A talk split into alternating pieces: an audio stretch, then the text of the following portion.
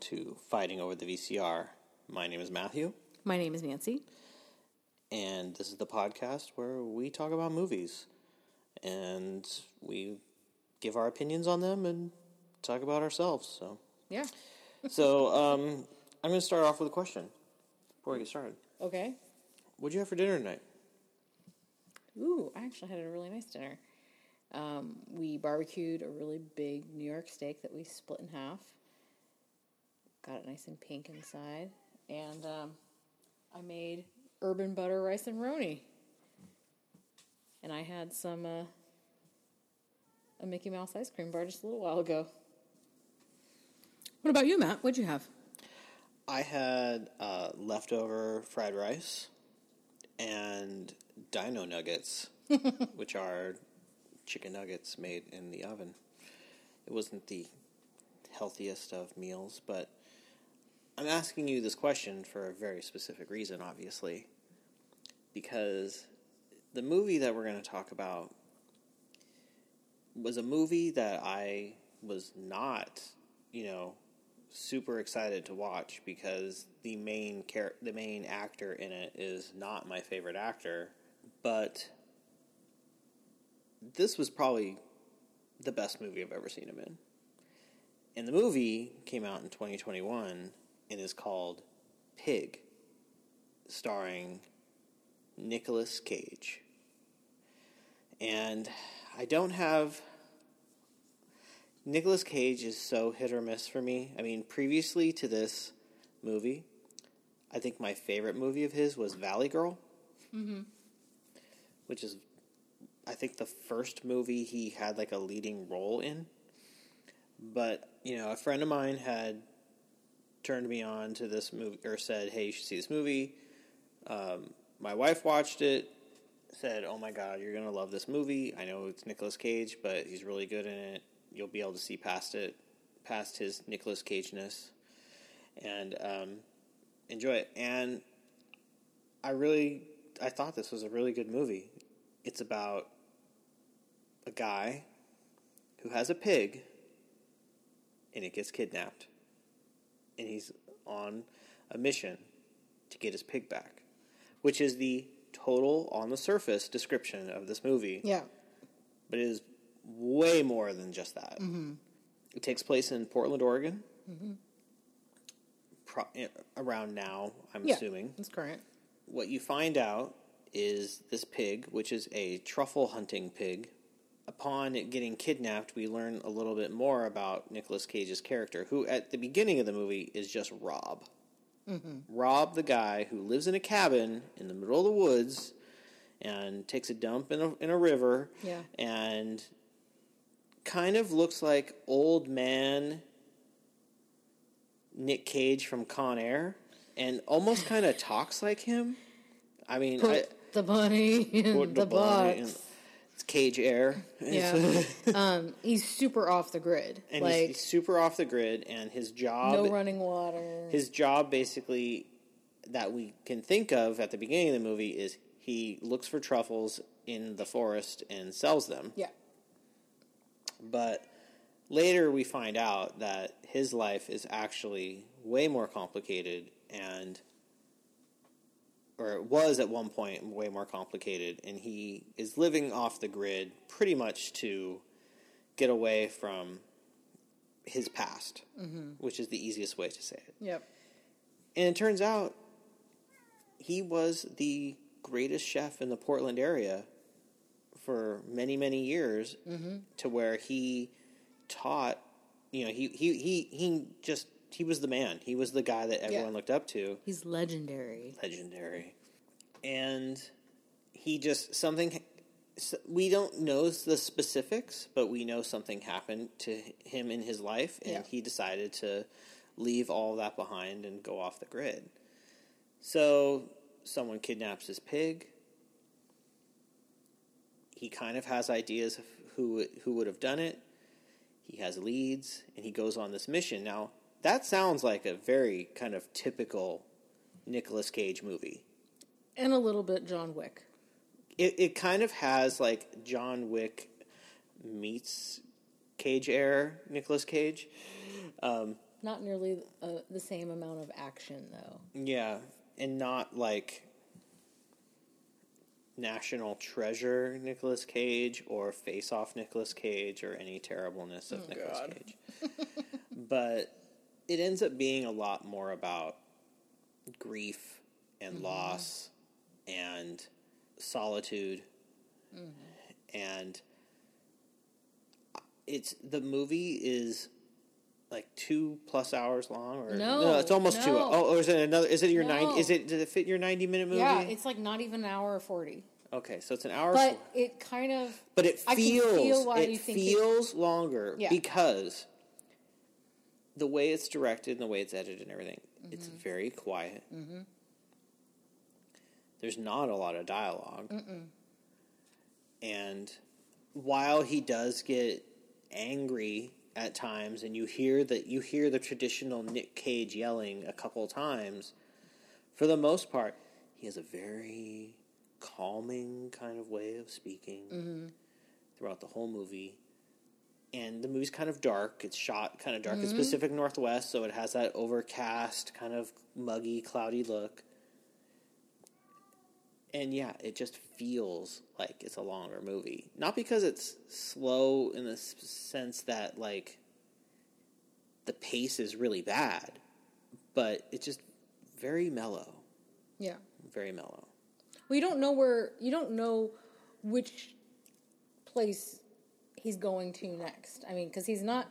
He he works with a guy named Amir who is comes out every week to buy the truffles from him. Yeah. And bring whatever supplies, whatever sundries he might need to get him through the next week or whatever. And he enlists Amir's help to kind of schlep him around to go to these different places to figure out do you know where my pig is? Where's do you know where my pig is? Where can I find my pig? But he's not explaining to Amir where they're going or why they're going places or who they're going to meet because he's keeping everything bottled up. So we we as the audience only find out once he's there. Yeah, we're kind of like in in a lot of ways in Amir's shoes mm-hmm. as we're kind of on this journey. I mean, he just Amir is basically just the driver and like someone who kind of knows people in the restaurant in, industry mm-hmm.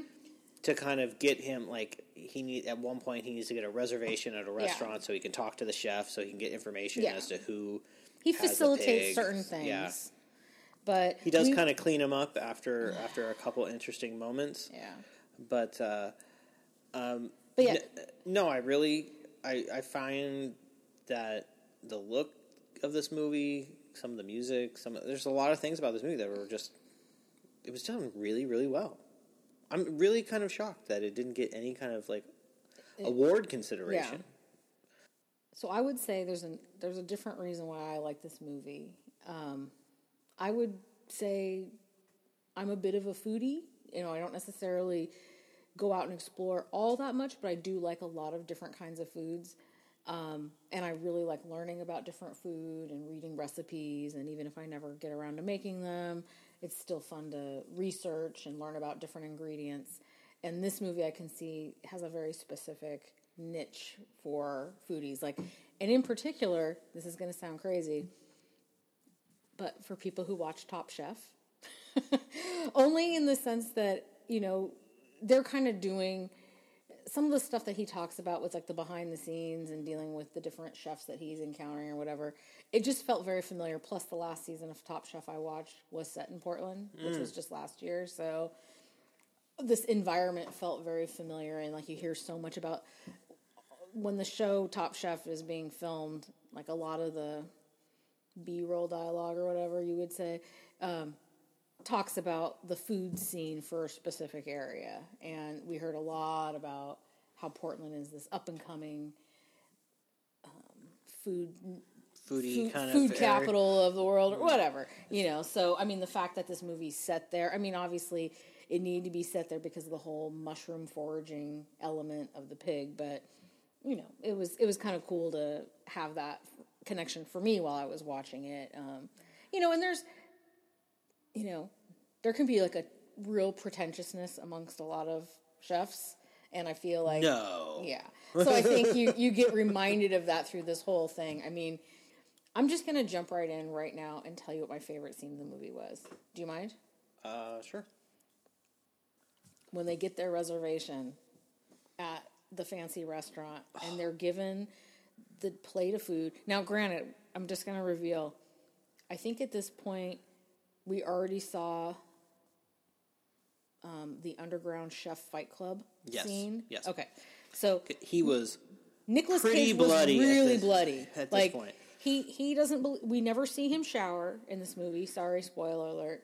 Don't worry, I'm not showered, so I, I I came for the part.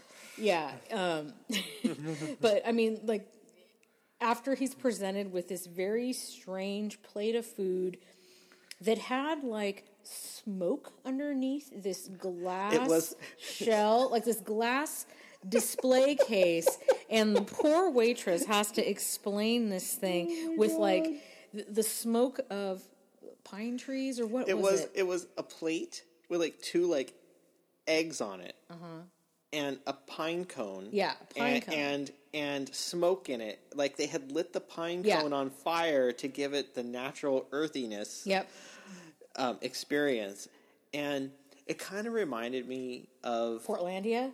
a, well, there's definitely Portlandia aspects to that where you're just like, oh my god, is Fred Armisen Yeah, in the background uh, just to like talk about this? But anyway, no, but it, it it it just I was watching that and I was kind of like I wanted to laugh because the the the the waiter has like this like whole like She had a whole speech. It's a very. it was like she was telling it was it, and it starts sounding like she's telling some story from Lord of the Rings or something like that. And it's got this whole kind of like just I you know gag me kind of kind Yeah. of story to go along with it. And then you, uh, I'll let you continue. I was just gonna say, you know, when scene. when they when they lift up this like glass enclosure with all this smoke coming out, I mean, it's like two little bites of food. It's really small. It's not, and and I think Nicolas Cage just like scoops them up right away.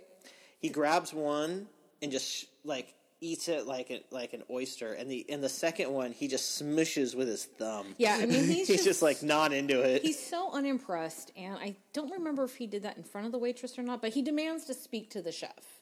yeah, And, you know, the chef pops out, and I don't know how long it took the chef to recognize him or not. it was fairly quick. Yeah. Like like like he does this whole spiel about it and Amir's like, Well, tell him your name. And he doesn't even tell him his name. He just kinda looks up at him with like blood and like everything Do you on need medical attention? and he just looks up at him, he's like, Oh my god, Chef Feld. Chef L.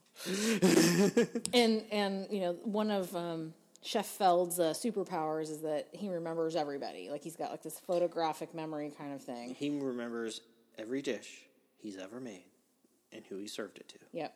But also who everyone who ever worked for him because he remembered that this guy was a complete um, failure as a sous chef or whatever, and he fired him after a couple weeks. But then you get to have this like real moment of truth of like when Chef Feld was in the industry and what a badass he was because of how he like takes down this guy in like a five minute conversation, three minute conversation. If, yeah, it was it was it amazing. was so. It was my favorite scene. that is an A plus scene. It was so good. It was that was a really good scene, and um, probably I really like the scene. Probably my favorite scene besides that one. Um, I think we can both agree that the that the chef fight club scene Oh. was very cool and unique. Yeah. I was not expecting that Uh, no. at all. Nope. But uh, the scene at the end when he and Amir make the dinner Yeah. is is pretty good. Yeah. And um, making this special dinner for Amir's dad that has all these different aspects of the story. But Mir's yeah, dad's a big giant butt face. Butt face. Yeah. Butt face. That's the Nancy and I were talking about this slightly right before we were recording, and she just kept referring to him as butt face. Yeah. I'm being really mature tonight, guys. So but yeah, I um I thought this movie was good. was you know, um, I'm really glad that I was told to kind of get over my my uh, my cageism and uh, and uh, enjoyed. You know, I really enjoyed it. And, and and you know, in hindsight, I know that Nicolas Cage kind of gets pigeonholed into doing like these like movies where he's really wild and loud or has a lot of action or whatever. Um, but he always, but he does branch out and do more artistic stuff from time to time, and uh, this is one I would recommend. He definitely does not look like Nicolas Cage. Well, like you said, he looks like the older version of Con Air Nicolas Cage. Yeah. So like 27 years later or something. Yeah, he kind of has like, like he's been out, he's been out of prison for a few few years. Con Air kind of look. Th- this movie, I mean, his character in this had that. I mean, because did you ever see Leaving Las Vegas? Yes, once. Yeah. So I mean, that's similar because he's super depressed in that movie. I mean, and obviously, you know, an alcoholic. yeah, he you know drinks himself to death. But yeah, it was it was definitely it wasn't what I expected. I didn't really know much about it, like you said, other than a man who lives out in the wilderness by himself with a pig. His pig gets taken. Yeah, if I didn't know, I mean, when I initially saw like the poster and that he was in it, my first thinking is, is like this is Nicolas Cage trying to do like Saw, like uh, like like a like like a horror movie and with like a pig or something like that, and I was not Yeah. expecting. Oh no, it's about it's about cooking and grief and loss and Yeah. dealing with with your demons and the connection that has with food Yeah. and and um, which brings me to uh, a homework assignment I gave you, Uh-huh. and I asked you to think of at least one. You didn't have to come up with more than one, but I don't. You can tell tell me if you did any extra credit. But I wanted you to um, think of some meals that you might have had that are tied to a memory or some sort of part of your life. And um, so, if you could please get out your Trapper Keeper and uh, and uh, uh, tell us, you know, so do you have any? Okay, first of all, do you have any memorable food or meals? You know, food, you know, memories tied to a meal. Sure. And audience, Matt told me he thought he knew of one I was going to say, but he wouldn't tell me what it was. So I'm going to make him do that in a moment. Do do one first. I can confirm whether that is it. Oh, well, no, no. I, you can't confirm yes. Oh, you'll confirm if it's the one you were thinking. It Yes. be. Okay. Yes. Okay, so the first one I'm going to mention, because I have a few, but the first one I'm going to mention is when mom and dad and I went to Spain, the first place we went to was Barcelona. And the first thing we had, and I made a very deliberate point, we had to get this, was we got um, paella. And we had sangria and paella. We ate outside. On, you know, it was so great. It was not a seafood paella because family members are not excited about that, which is fine. Um, had like chicken and maybe rabbit and just other kind of non seafood animals. Um, but it was amazing and it felt like we are finally here. We finally made it after a long journey trying to get to Spain. Um, and it was amazing. So that's the f- first one. Let me see if this is the one you're thinking. So, a family meal that Jack grew up eating is called, it's a breakfast thing, and it's called a German pancake. And it's made with five eggs and a cup of flour, a cup of milk. Basically, cook that all together. Well, you blend that all together. You cook it in this beautiful pan of melted butter. You bake it for like, I don't know, 20 minutes or something. Um, some people put like powdered sugar and syrup. I also eat it with strawberries or other berries. And it's been something amazing for us since I met him. So, was that the one you were going to say? Nope. Okay, well, I don't know which one you're going to say. Um, well, first, I'll You can give I'll- me one of I'll, yours, I'll, please, I'll tell you. or give you. So I ma- I created this homework assignment, Mm-hmm. and then I started trying to think about it, and I realized like, at least now, and and and so maybe it's not as fresh in my mind, but my relationship with food might be a little different than yours. Like I'm pretty like for example, I'm a very fast eater, Mm-hmm. and a lot of my feelings about food typically are like I need it to to live.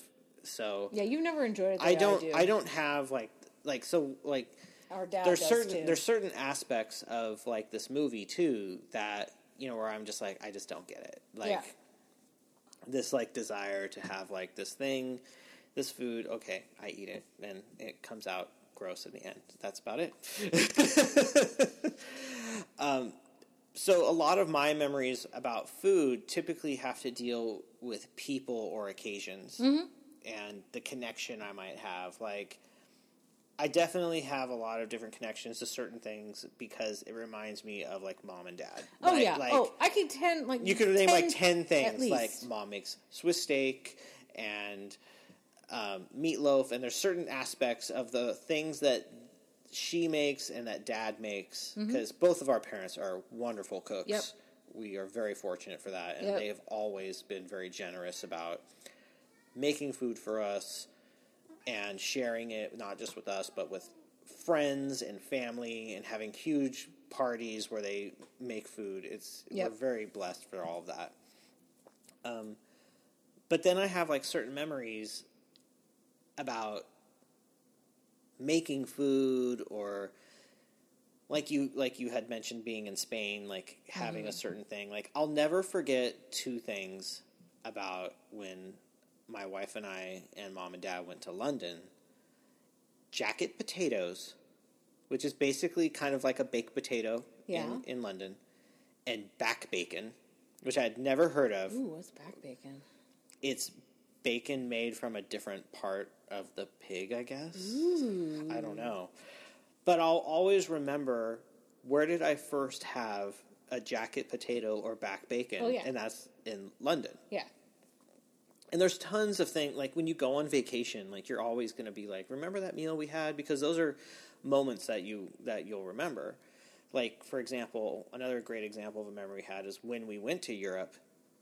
This might seem kind of strange, but we decide we wanted to go to McDonald's in every country that we went to. No, I think that's cool because I mean they're 'Cause you wanna see are how it's every- different. Yeah. So- and they are in every country. So So I mean, getting you know Le Big Mac, you know, in Paris, or the fact that when you go to McDonald's in Rome, um, they serve shrimp, nice.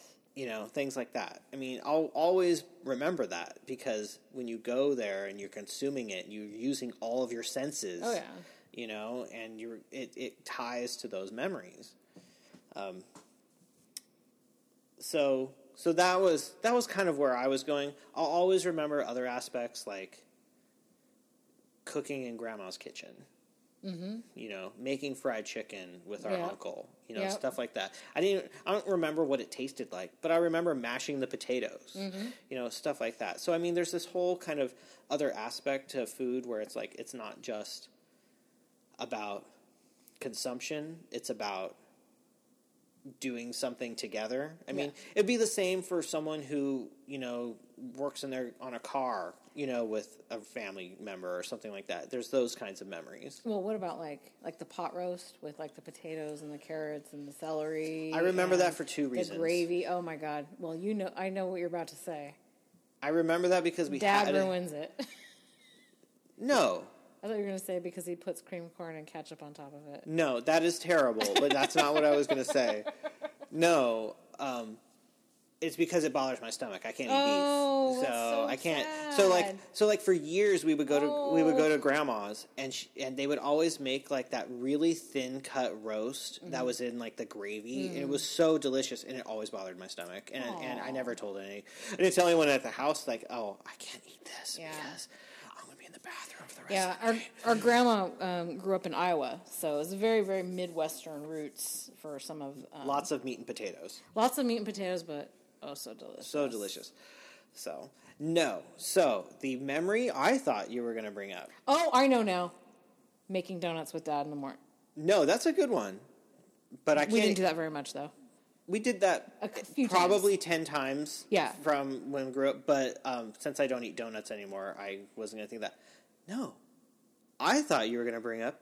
We scoop the onions, Well, that's not technically a food memory. but it's tied to like that whole kind of thing. so Can okay. you tell the we scoop Yes. the onions story? Oh my god.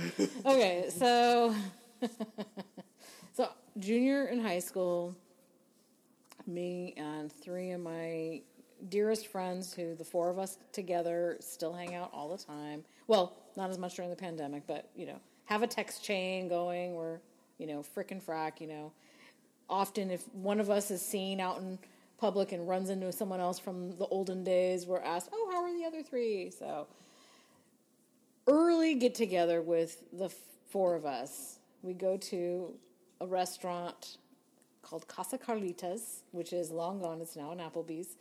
Um, has been an Applebee's for 20 plus years. And I took a lot of Spanish in high school. And, you know, I was showing off, ordering or whatever.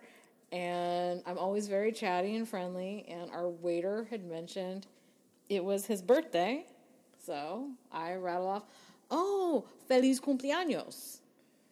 And this guy who looked like he spoke Spanish looks at me and he goes, We scoop the onions? what? We scoop the onions?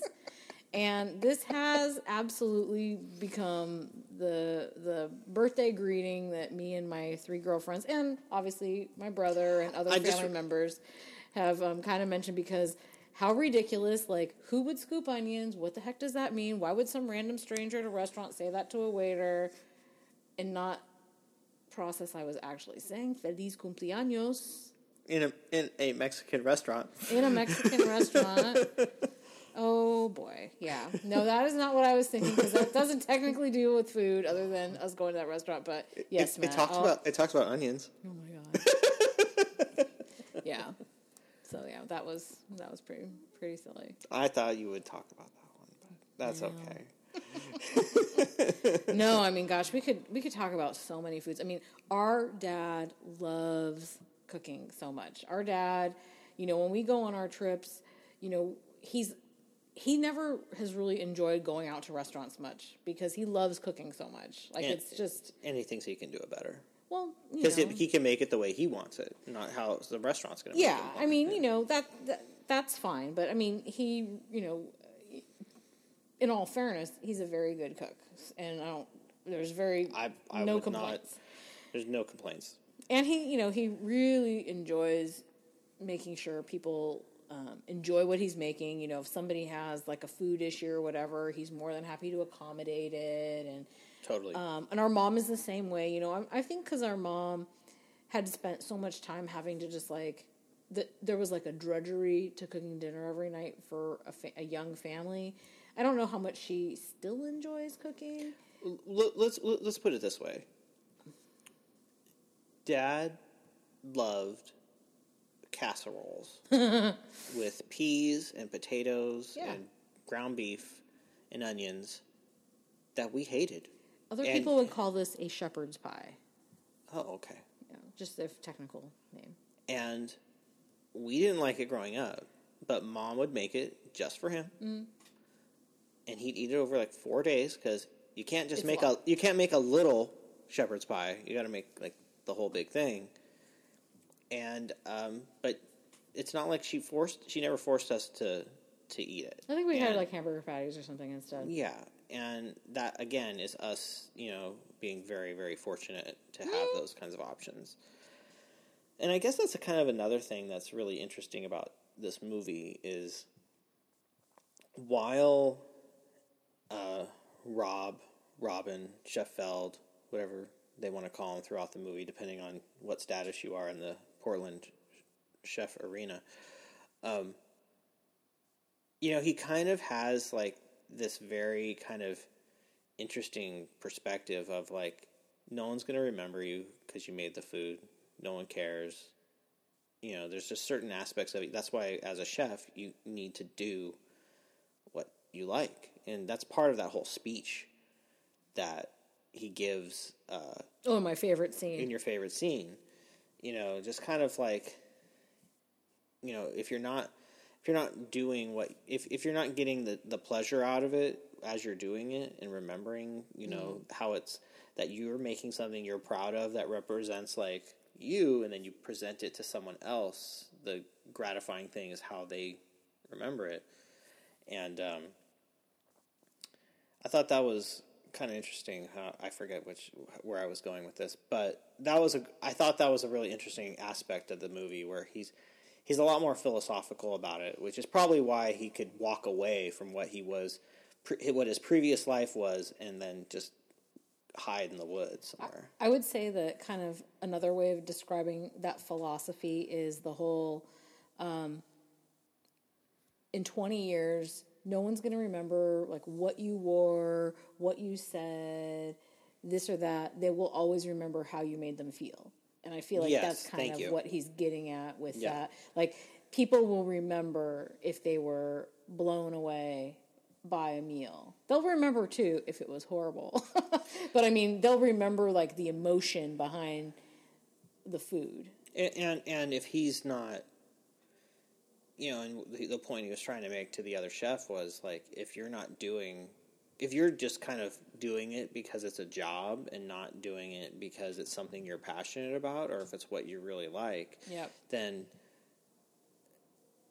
how how good is it going to be and and like how important is it going to actually be to you you know are you just you know a cog in the machine or are Yeah. you actually trying to like make someone feel good Well, and to kind of expand on what was happening in that scene, um, Nicolas Cage or Chef Feld pins down this chef saying, "You wanted to open up a pub. Why didn't you?" And he gives a very logical explanation for what it meant to, you know, what the restaurant industry is like. You know, investors weren't interested. It's not something that would work here. You know, all these are like very rational reasons for why he had to think outside the box and do something that wasn't his exact passion.